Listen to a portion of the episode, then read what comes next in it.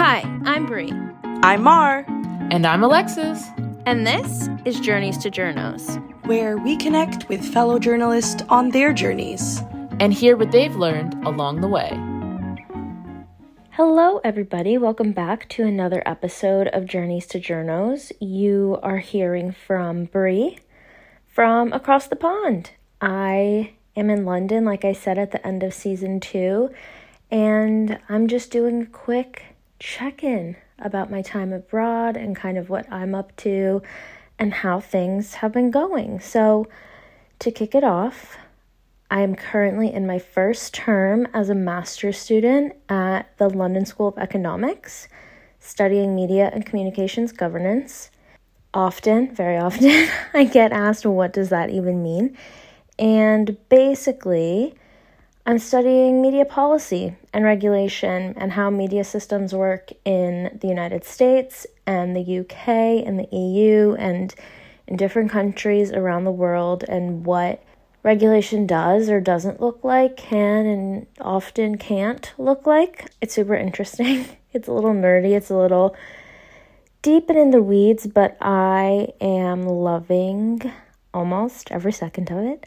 Um, it is super exciting to be back in a classroom and surrounded by people who are interested in the same or similar things as you, people who have very different viewpoints and perspectives. People are here from all over the world. I have a couple of classmates from the States. I have other classmates from China and India and Saudi Arabia and Azerbaijan and France and Poland and South Korea and Brazil and a couple of other cool, cool places that I'm definitely blanking out on right now. But all of that is to say that all of these countries operate rather differently, some a lot more so than others. So a lot of people have just a different perspective and a different view about how media systems do work and should work where they're from. So it's really fascinating to learn from my classmates as well as the professors who I'm kind of just like totally geeking out over and fangirling over. And it's really exciting to kind of be back in an academic setting. I'm such a nerd and I love school, and while working was fun, I think this is kind of more my speed and where I feel a little more confident, I think. Which doesn't sound very confident, but I do definitely feel more confident in this setting and more at ease um, in terms of ideas and whatnot. But that is also to say that imposter syndrome is real in the workplace and in academia. Um, on our first first day of class, my professor kind of addressed that. He's like, "I'm sure some of you are feeling a little out of your depth right now." And you probably are experiencing imposter syndrome. And we all looked around at each other and just kind of laughed because I think everyone in the room had been feeling that. Some people were fresh out of their undergrad degrees, some had waited a couple of years, some had waited more than a couple of years to go back to school. And I was kind of feeling that too, you know. I wasn't sure was I going to be one of the older people, one of the younger people. It's been just over 2 years since we graduated from undergrad and I think the last few years have been a lot with the pandemic and elections and the state of the world and all of these crazy different things. So it's kind of hard to assess where you're at and to know kind of if you're prepared to do these things when you want to change it up and try something new. So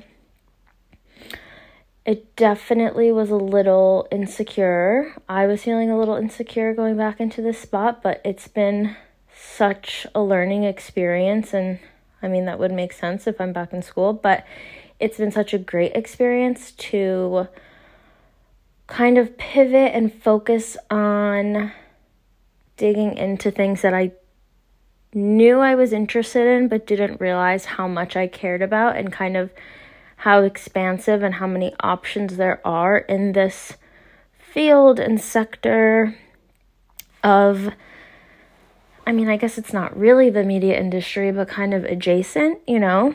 Um, I think it's funny because I'm taking a course called Critical Studies in Media and Journalism. And I thought, oh my gosh, that's like the course I want to take. You know, it seems like the most fitting one based on my past experience and kind of what I think I want to do or what I would maybe be interested in doing, which I also don't even know what that is. But all that is to say, on one of our first days of class, our professor said to us, How many of you here have worked professionally in journalism? And I, along with a couple of other people in the lecture, raised our hands.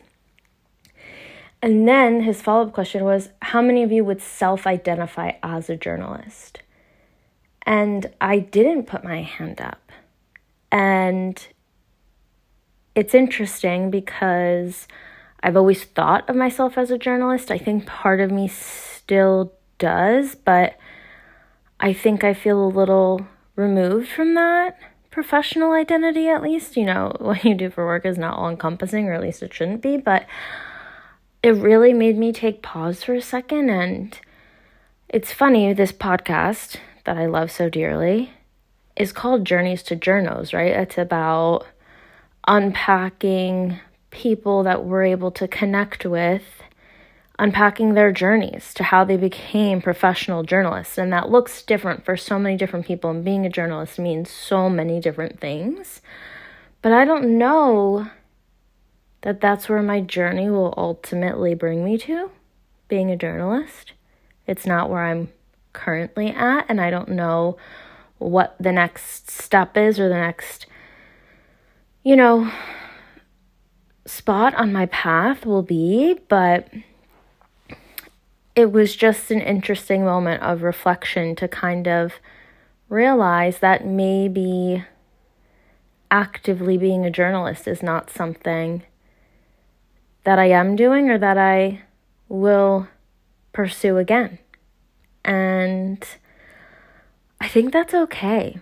You know, I think to find new things and not be so married to something that you thought you wanted to do or knew definitively at one point in time you did want to do and then you did it for a long time, long ish time. I mean, I'm just about to be 25, so it couldn't have been that long of a time, but I think it's okay to kind of take a side step or a step back or a hard left or a hard right or kind of just like float away to something completely different. And I don't feel like I'm doing something totally outside the realm of journalism, but kind of studying media governance and policy and freedom and all of these kind of bigger concepts that are a little more macro and a little less tangible in terms of doing day to day work is really interesting to me. And I think all of that is to say that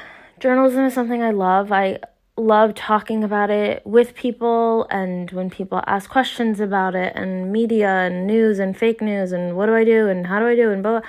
I love all of that and I love studying it and I love digging into it all, but I think I think I'm coming at it from a different space now. And who's to say where a year from now will take me once I finish this program and do the next thing, whatever that thing is, I don't know.